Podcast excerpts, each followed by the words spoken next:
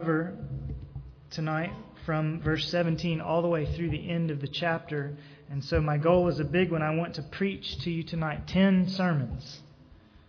Actually, I should say I want to preach 10 sermons all in one. Um, because as I be- began to outline the material that's before us here in Luke chapter 6, it occurred to me that one could realistically preach 10 different messages from these verses without being overly tedious.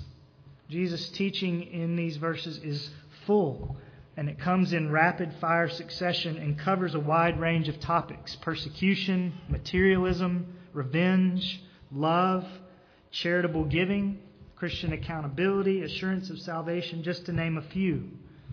But tonight I'm going to try and cover all of that in the space of one evening service. So 10 sermons in one. And the reason why I want to cover it all tonight is threefold. First, I want to cover all the bases in a single evening because that's the way Jesus himself preached this material. That is to say, Luke 6, 17 through 49 appears to be the substance of one multi topical sermon preached by Jesus in a single morning. And so I'm going to try to tackle it now in a single evening. Second, I want to move quickly through all of these verses tonight because though I want us to look at the book of Luke in a thorough fashion, I don't want to pause here and spend three months in an individual chapter of the book or seven years in the book if we kept with that rate. And third, I'm going to fly over these 33 verses at a fairly high altitude tonight because just a few years back I actually spent 23 weeks in Matthew chapters 5, 6, and 7, in which Matthew the Apostle records this same sermon of Jesus in more detailed fashion. Many of you will have been here to look at these very concepts in depth from that series. And if you weren't, but would like to pause longer on one or two of the topics Jesus raises tonight, then you can find those messages in manuscript form on the church website. But for tonight, I want us to move quickly through all of these verses. And while we're thinking about the parallel sermon in Matthew 5 7, I should probably pause to note that in these chapters, in Matthew 5, 6, and 7, recording this very same sermon, we read in Matthew 5, verse 1, that Jesus went up on the mountain in order to preach this famous sermon. That's why we typically call it the Sermon on the Mount. Therefore, it's a bit striking, perhaps, that Luke here appears to give us a different version of things in verses 17 through 19. Read those verses with me. Jesus came down with them and stood on a level place. And there was a large crowd of his disciples and a great throng of people from all Judea and Jerusalem and the coastal region of Tyre and Sidon who had come to hear him and to be healed of their diseases. And those who were troubled with unclean spirits were being cured. And all the people were trying to touch him, for power was coming from him and healing them all. Matthew says that Jesus went up on the mountain to preach this sermon. And Luke says in verse 17 that Jesus came down and stood on a level place to preach this sermon. So, what gives? Is this a place of the Bible contradicting itself? I don't think so.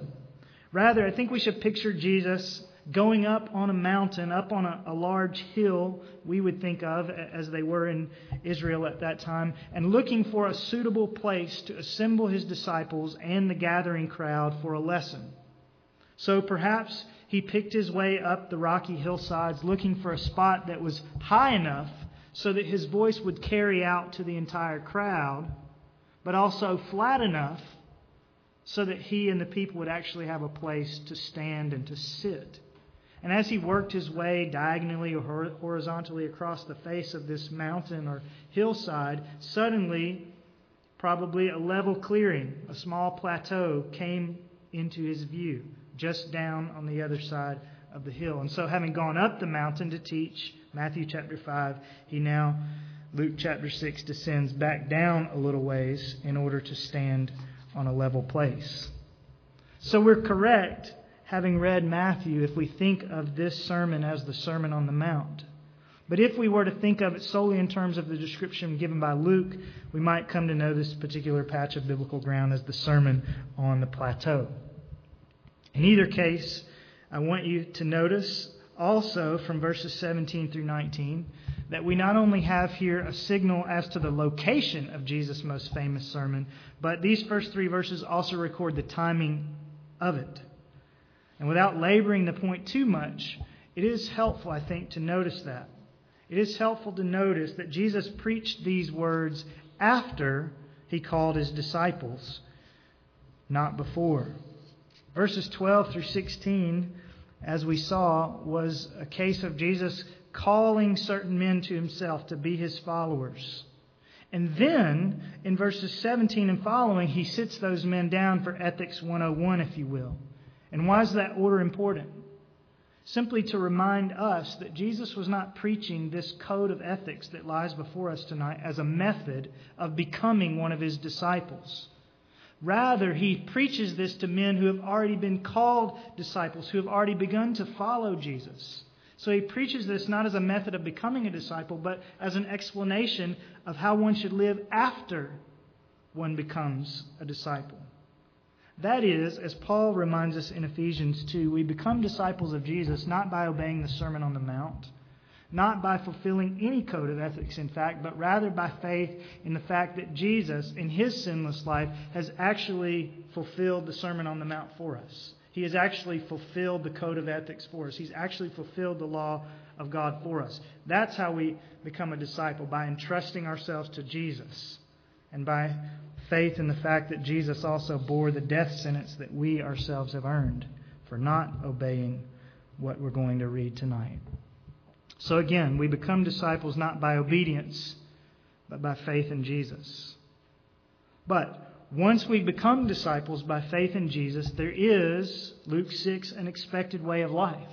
There is a lifestyle that honors God and is best for us. There is a Sermon on the Mount or a Sermon on the Plateau for those of us who believe. So then, having cleared up the location and the timing of these famous words, I want us to devote the rest of our time now outlining the content of this sermon from verses 20 through 49.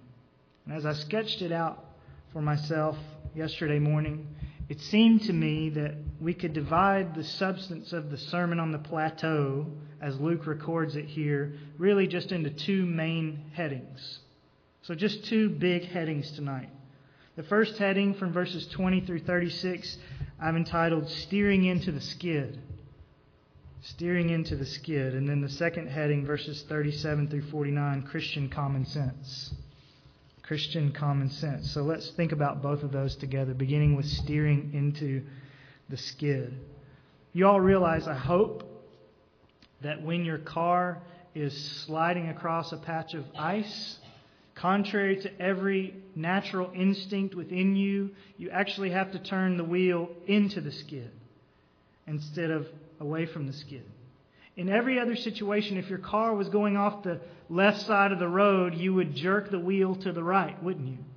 But not on the ice. On the ice, you have to do that which is counterintuitive, that which doesn't at first glance seem to make sense. And so it is largely with the Christian life.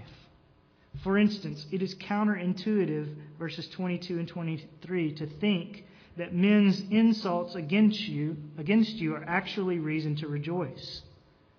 It is counterintuitive in verse 24 to view wealth as a curse. And verse 27, it certainly doesn't seem to make sense to our natural minds to love our enemies, does it? And yet, just like steering into the skid on a patch of ice, though it doesn't seem right, these things are actually true, no matter how unnatural they feel. And thus, we have to train ourselves to do what Jesus tells us to do, not simply to do what seems natural. We have to drill these seemingly irrational concepts into our heads with the same gusto with which our dads drilled into our heads that you always steer this into the skid, son. Into the skid. Not away from this, into the skid. You remember that? You got to drill that into your head. You cannot rely on your own intuition in the Christian life. You cannot simply do what feels right. You must do what God says. You must do what actually is right, even if it goes against your natural sense of things. And since what God says often goes against our natural sense of things, we must, like the psalmist in Psalm 119, hide God's words in our hearts that we might not sin against Him. We must hide God's words in our hearts that we might not simply go with the flow. We must hide God's words in our hearts so that we might remember to steer into the skid even when it feels unnatural. We simply have to get these counterintuitive concepts into our heads and in our hearts, lest in the heat of the moment we turn the wheel in exactly the wrong direction. So then, what are these counterintuitive concepts that Jesus teaches here? What are these things that don't make natural sense, but that actually make a whole lot of sense when you look at them from God's perspective? Let me give you three summary phrases, all still under this first main heading steering into the skid. First, in verses 20 to 23, you could write down the phrase backward blessing. Backward blessing. Listen to what Jesus has to say about blessings, and you'll see why I call them backwards in verses 20 to 23. Turning his gaze toward his disciples, he began to say, Blessed are you who are poor, for yours is the kingdom of God. Blessed are you who hunger now, for you shall be satisfied. Blessed are you who weep now, for you shall laugh. Blessed are you when men hate you and ostracize you and insult you and scorn your name as evil for the sake of the Son of Man. Be glad in that day and leap for joy, for behold, your reward is great in heaven. For in the same way their fathers used to treat the prophets. All of those things sound exactly backwards, don't they? You would expect Jesus to say, poverty is a curse. And so is hunger. In fact, my mission in the world is going to be to eradicate such things. But that's not what Jesus says. Instead, he says that we're blessed when we face difficulties. And especially, he spends time on the difficulty of being ostracized, spoken evil of, and treated poorly because of our faith in Jesus. We are blessed when we face difficulties. Hear that well. It's not that the difficulties are any less difficult because they're a blessing, they're still difficult. And it's certainly not that we should be callous toward other people who are facing difficulty. Jesus is not here teaching us to say, well, don't worry about those hungry and persecuted Christians in Burma. Actually, if we help them, we'll be robbing them of the blessing that God has for them. That's not what Jesus is teaching here. That's not the attitude that he's calling for. But he is saying that when you are undergoing difficulty, you need to receive it as a blessing and not a curse. Why is it a blessing? Because difficulty is a reminder that this world is not your reward. Difficulty is a reminder, verse 20, that the kingdom of God is your reward. It's a reminder that in this world there will always be wants and tears and injustices, but a day is coming when every want will be satisfied, and every tear will be wiped away, and every injustice will be made right. Difficulty has a peculiar way of urging us to long for heaven. The people of the world have their blessings now. But Jesus is reminding us here that we Christians are looking forward to something better. And our difficulties, therefore, are actually blessings because they remind us where our true reward lies. They make us long for Emmanuel's land. They make us desire to be with Jesus, where the praise is never ending and where the glory never fades. And we need to remember that. Difficulties, by definition, don't feel good in the moment. And therefore, we may be tempted to receive them in the wrong way. We may be tempted to think that our difficulties equate with God's displeasure or God's judgment or perhaps God's lack of compassion or his lack of power. That's how it feels. But remember to steer into the skid.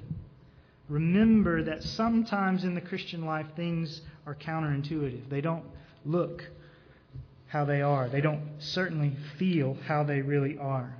And so it is with difficulties. They are backward blessings. The second heading you could write down is reverse curse. Backward blessing, reverse curse, verses 24, 25, and 26. After this series of blessings, which from the book of Matthew we know as the Beatitudes, they, those are the same things that we just finished reading, the Beatitudes. Now Jesus proceeds to pronounce a series of parallel curses, which only Luke records. Listen to them in verses 24 through 26. But woe to you who are rich, for you are receiving your comfort in full. Woe to you who are well fed now, for you shall be hungry. Woe to you who laugh now, for you shall mourn and weep. Woe to you when all men speak well of you, for their fathers used to treat the false prophets in the same way. And again, these statements seem to be all twisted around from what seems and feels obvious to us. They speak exactly the reverse of what seems obvious to us. We'd like Jesus to say, Riches are a blessing, and so are good food and laughter and a good name. Those are blessings. That's what we'd like to hear him say. And there is certainly a sense in which those things can be true. But Jesus here says precisely the opposite of what we might generally assume. Woe to you who are rich. Woe to you who are well fed. Woe to you who laugh, and so on. Why does he speak that way? Not because there's anything inherently wrong with riches or food or laughter or a good name. In fact, you can find Bible verses that would support the opposite conclusion. There's nothing inherently wrong with these things, and Jesus is not trying to undermine the places where the Bible teaches that they can be good. So, why does he speak this way? I think simply as a reminder that riches and food and laughter and a good name can actually be great curses on our souls if we're not careful. And why is that? because they have the potential to have the exact opposite effect of difficulty. While difficulty has a way of reminding us not to put all of our eggs in the basket of this world, prosperity tends to make us forget that there's any other basket to put our eggs in. Prosperity tends to make us think that this world is all there is. Even if outwardly we would say, no, no, no, no, no. Heaven is there. I'm living for heaven. When we're wealthy, when we're well fed, when we laugh, when we have a good name, it's easy to forget about heaven, even if we sing about it when we come on Wednesday nights. That's why Jesus speaks the way he does here. That's why he speaks elsewhere of the deceitfulness of riches. Mark chapter 4. In Mark 4, he doesn't say riches are bad, he says riches are deceitful. That is, they can easily trick us. Riches, prosperity, can easily fool us into thinking that everything is fine because everything is paid for, or everything comes easy, or everything is available, or everything is provided. And therefore, Jesus says, Woe to you who are rich, because he knows how easy it is for rich people to fix their gaze only on the treasures of this world. And he knows how hard it is, therefore, for a rich man to enter the kingdom of heaven. And every one of us in this room, in the grand scheme of things, is well fed and rich. Every one of us has things far more easy than 90% of the world does, and therefore we, of all people, need to beware. We need to take these verses seriously. We need to not just do what feels right. Oh, this, we have everything we want. That's right. It must be a blessing. No, we need to learn to steer into the skid. We need to remember to see prosperity for what it is potentially a great blessing, but potentially a curse that comes at us in reverse.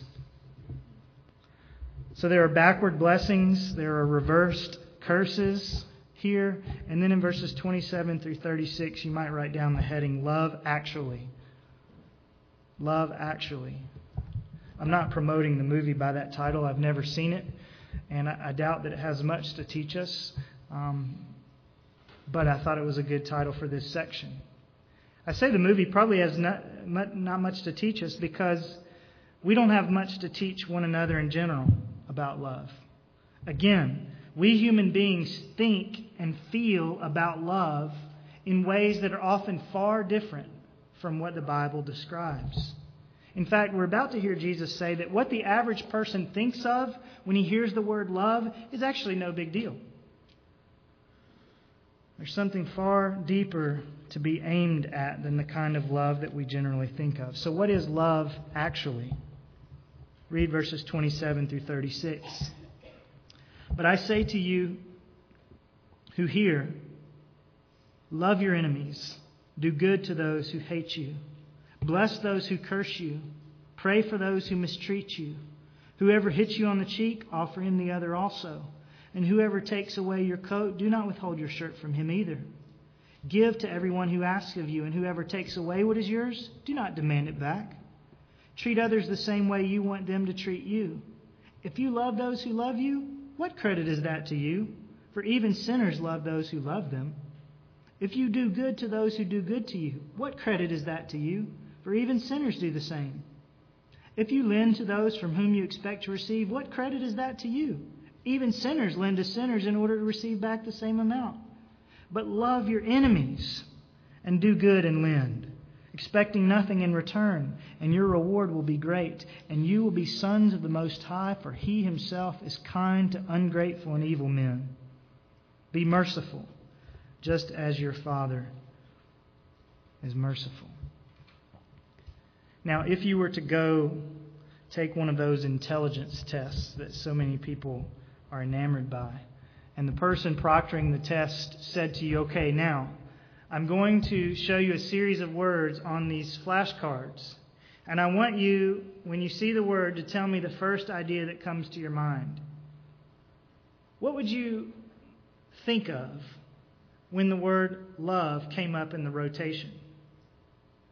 Maybe romantic interest, maybe your children, maybe, hopefully, you think of Jesus and the cross because greater love is no man than this, that he lay down his life for his friends?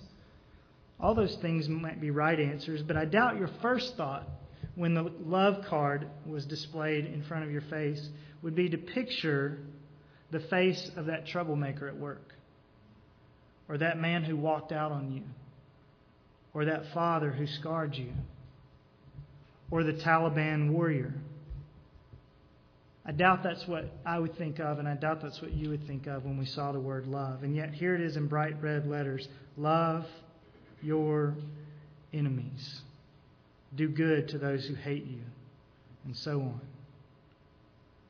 Again, you've got to steer into the skid. It's counterintuitive. And the same can be said of verse 30.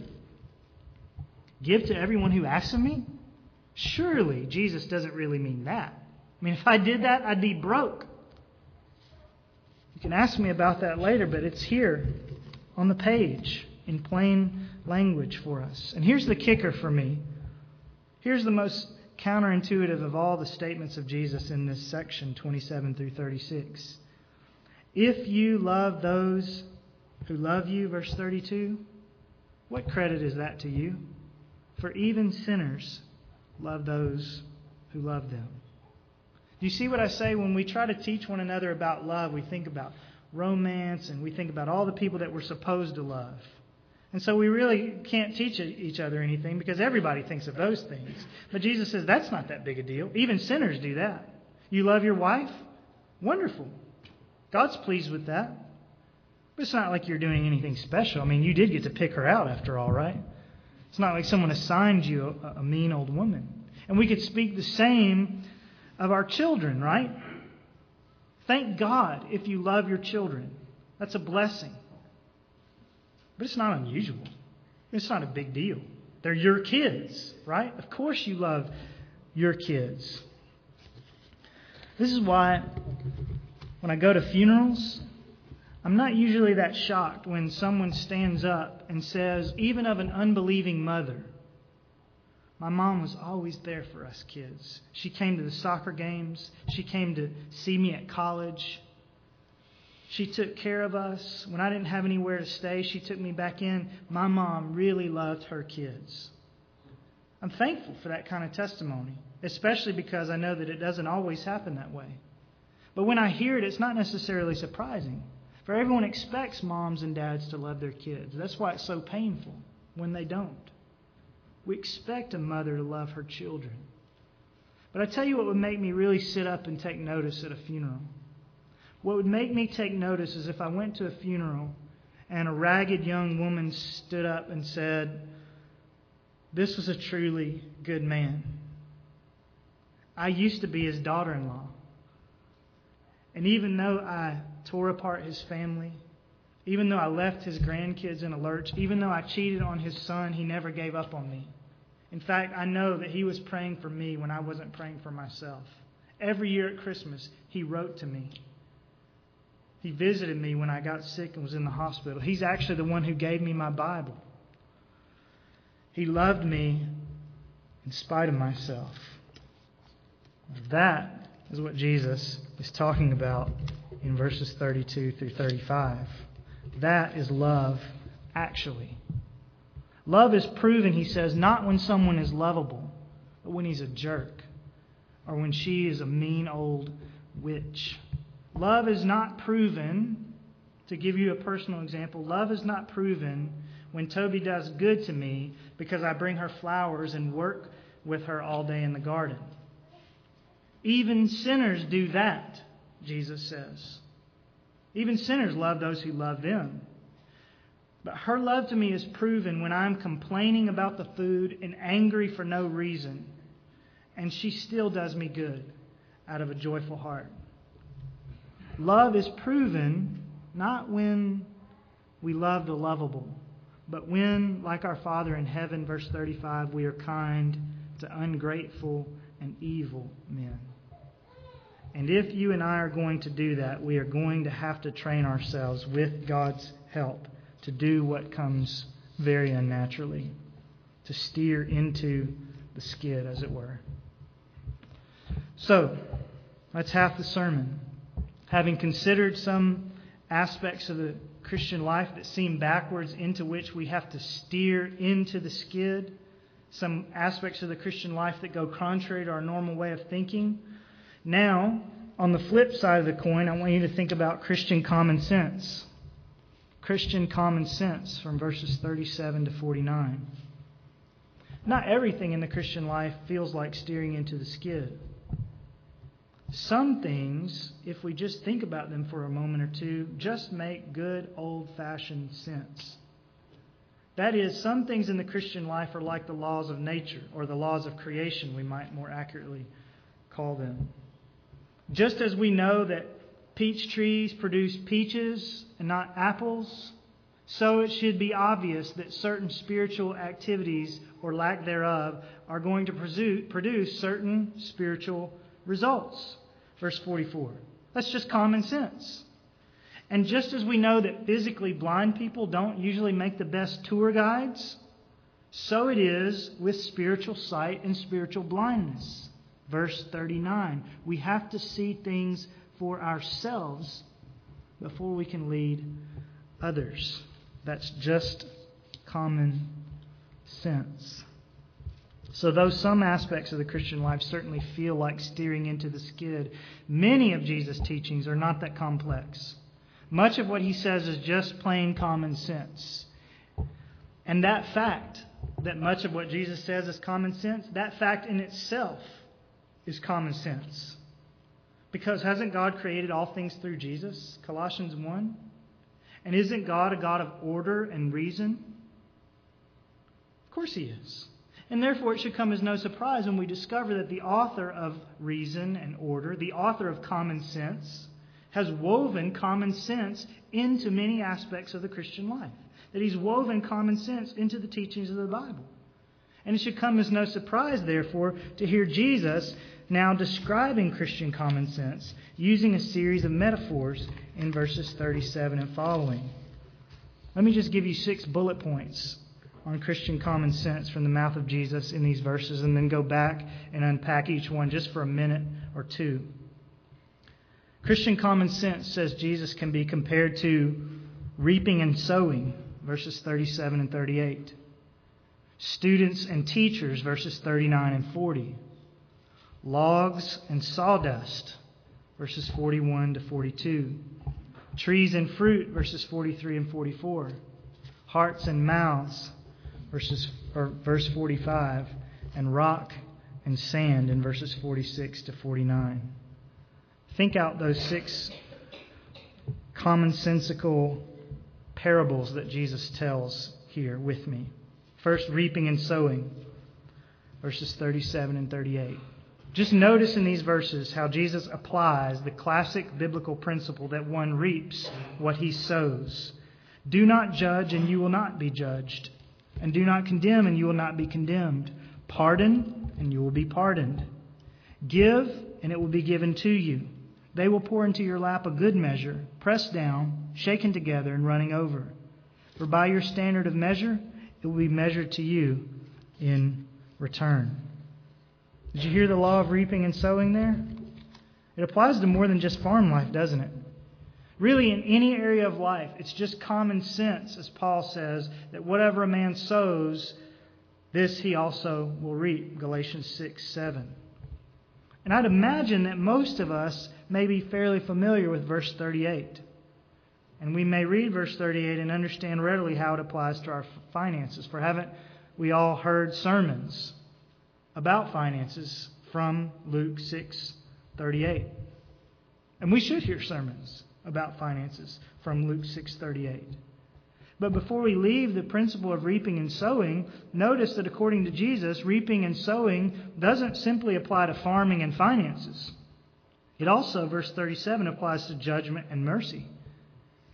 If you sow judgment, then judgment will be poured into your lap, pressed down, shaken together, and overflowing on you. And if you sow mercy, then mercy will be poured into your lap. You sow judgment, you reap judgment. You sow mercy, you reap mercy. Remember that when you're tempted to play the role of the Pharisee with your coworkers. Jesus says it even more clearly in Matthew 6:15.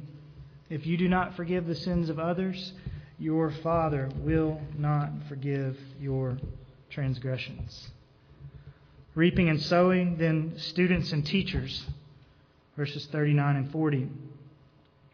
Again, here Jesus uses an illustration from everyday life. A blind man on the side of the road, verse 39, a teacher in his classroom, verse 40. And he does so to illustrate spiritual reality that's just common sense. He also spoke a parable to them. A blind man cannot guide a blind man, can he? Will they not both fall into a pit? A pupil is not above his teacher, but everyone, after he has been fully trained, will be like his teacher. It's just common sense, he says. You don't try to teach other people about God's ways unless you understand them yourself. If you're blind, you don't try to lead someone else until you can see. If you're the pupil, you don't try to lead others until you've become like your teacher. So don't be known in your workplace as the Christian know it all. Be known in your workplace as the student of the Scriptures who has learned a good deal, but is still learning and growing and longing to be more like Jesus, the teacher. It doesn't mean you should be slow to share your faith. And it doesn't mean that you have to know everything about the Bible before you do share your faith. You don't have to know what the number 666 really means or where Cain got his wife. But what Jesus says here does mean that when you do share your faith, you need to know what you're talking about. You need to know the basics of the gospel and know them well. You need to be able to present the gospel clearly and fully, not vaguely and sparsely. You need to be a good student of the gospel in order to become an effective teacher of the gospel. that means some of us have some work to do. Students and teachers. Thirdly, logs and sawdust, verses 41 to 42. Just more common sense from the mouth of Jesus here. Why do you look at the speck that is in your brother's eye, but do not notice the log that is in your own eye? Or how can you say to your brother, Brother, let me take out the speck that is in your eye, when you yourself do not see the log that's in your own eye? You hypocrite! First take the log out of your eye, and then you will see clearly to take the speck that is in your brother's eye. Again, this is obvious, isn't it? It's common sense. In the same way that you have to know the gospel message to share it effectively, so also you have to live the gospel message to share it effectively. In other words, you're not in a very good position to help another person if you can't see straight or walk straight yourself. Now, again, this doesn't mean that you can never witness to anybody or help anyone with their sins unless you're perfect. It doesn't even mean that you can't help them with their sins unless you're quite good. None of us are either of those things. But it does mean that you cannot help another with his sins unless you are not hypocritical. The principle of logs and sawdust doesn't mean that you're without sin. It means that you're without hypocrisy. It means that when you attempt to help another human being with her sin, you don't come at her blind to your sin. You don't approach him as though you have it all figured out and are therefore far better than him. No. Before you can confront someone else about his sin, you must confess your sin. So get the log out of your own eye before getting the sawdust out of your wife's or your husband's or your child's or your neighbor's. Logs and sawdust, then trees and fruit. 43 and 44. Hear the word of the Lord. For there is no good tree which produces bad fruit, nor, on the other hand, a bad tree which produces good fruit. For each tree is known by its own fruit. For men do not gather figs from thorns, nor do they pick grapes from a briar bush. Now, this has to do with who's really a Christian. We all know the question Does it look like a duck, walk like a duck, and quack like a duck? Then it's probably a duck, right? And Jesus asked, Does it look like a banana tree? And does it produce like a banana tree? And does it taste like a banana tree? Then it's a banana tree. And then, therefore, from that, common sense says, well, does she look like a Christian? Does she talk like a Christian? Does she confess like a Christian? Does she pray like a Christian?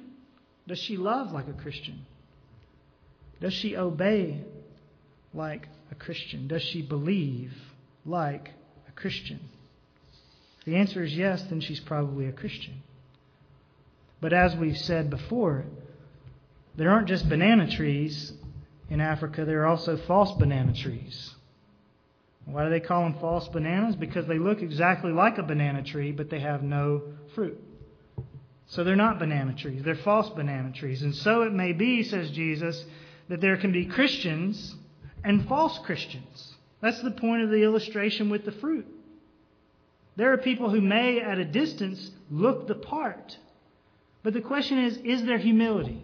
Is there confession of sin? Is there love for the brothers? Is there obedience to the commands of God? Is there real attachment to Jesus? Is there biblical faith? Is there fruit? If not, let's not deceive ourselves. Jesus says we know Christians the same way we know banana trees by their fruit. It's common sense. Trees and fruit, hearts and mouths, verse 45. Hearts and mouths. This single verse teaches us a vitally important concept. The good man out of the good treasure of his heart brings forth what is good, and the evil man out of the evil treasure brings forth what is evil for his mouth speaks that which fills his heart. Or in the version in which many of us memorize this verse, out of the overflow of the heart, the mouth speaks. In other words, the quickest way to find out what's important to a man is to listen to what comes out of his mouth. Is it anger, criticism, coarse jesting? Or is it the love that comes from Jesus dwelling in his soul? Is it the stock market or the ball game or his children or his job that comes out of his mouth most readily, or is it Jesus?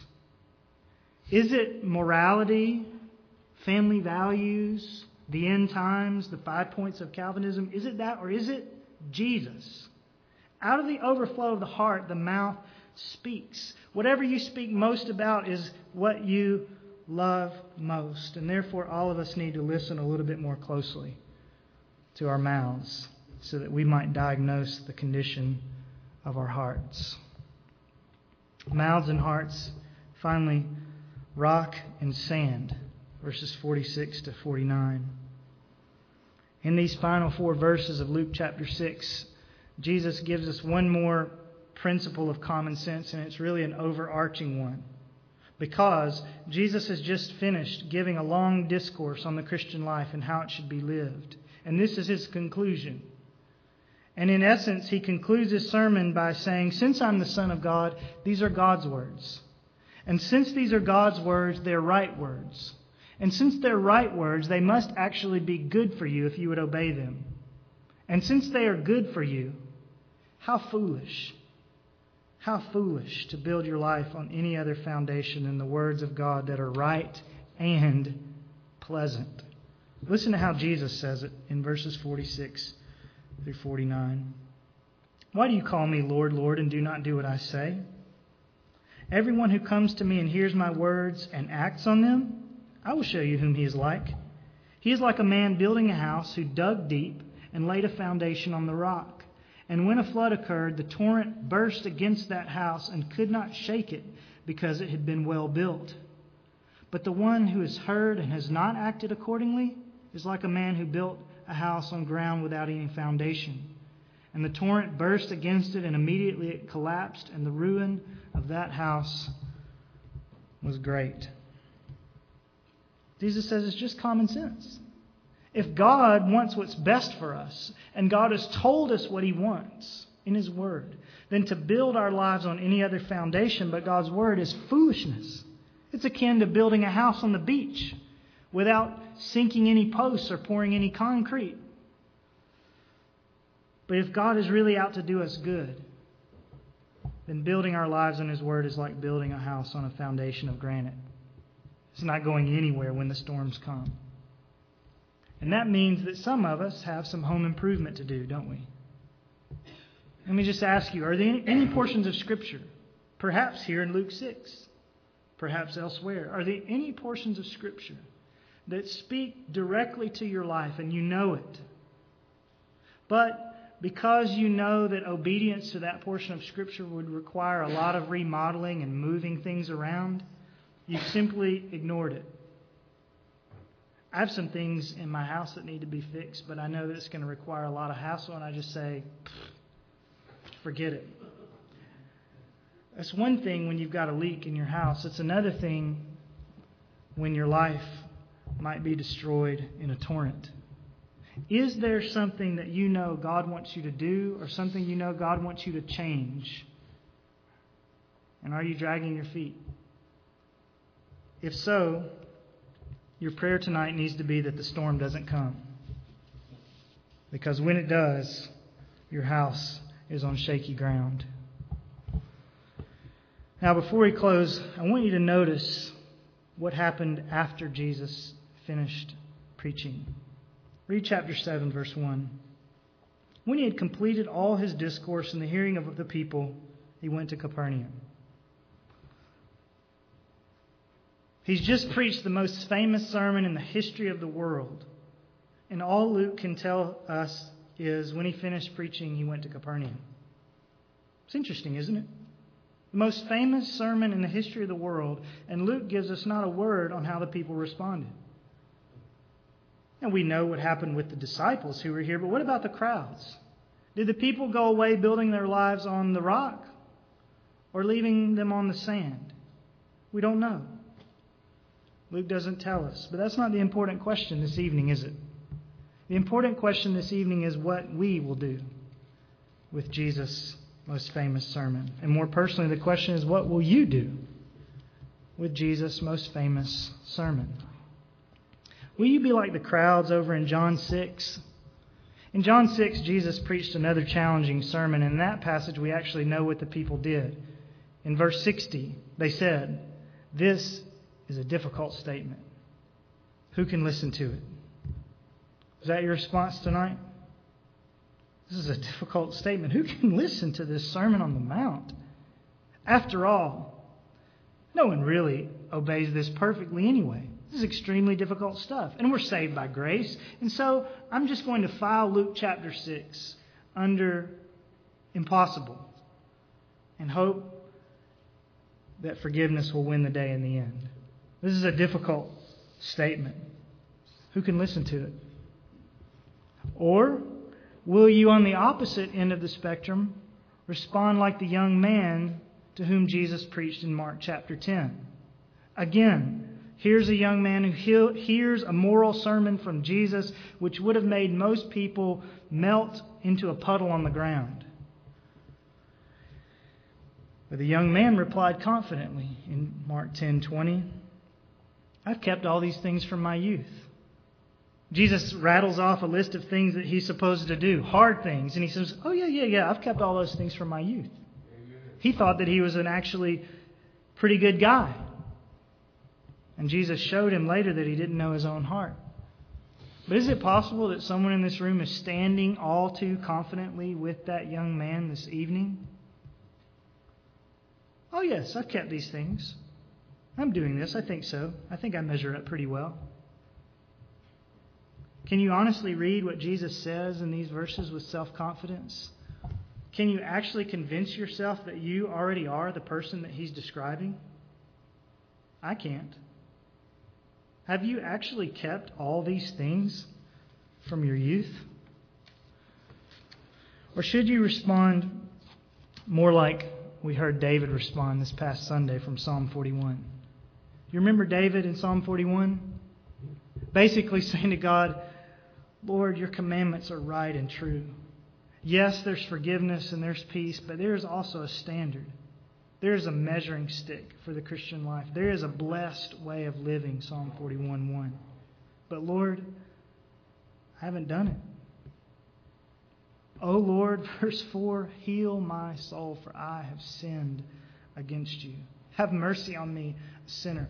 Wash me afresh in the blood of Jesus. Forgive me because of Jesus, and make me more like Jesus. That's how David responded. Oh Lord, your ways are right, and I'm wrong. Heal me. So, which is your response to the Sermon on the Plateau? This is a difficult statement. Who can listen to it? I've kept all these things from my youth. Or, heal my soul, for I have sinned against you.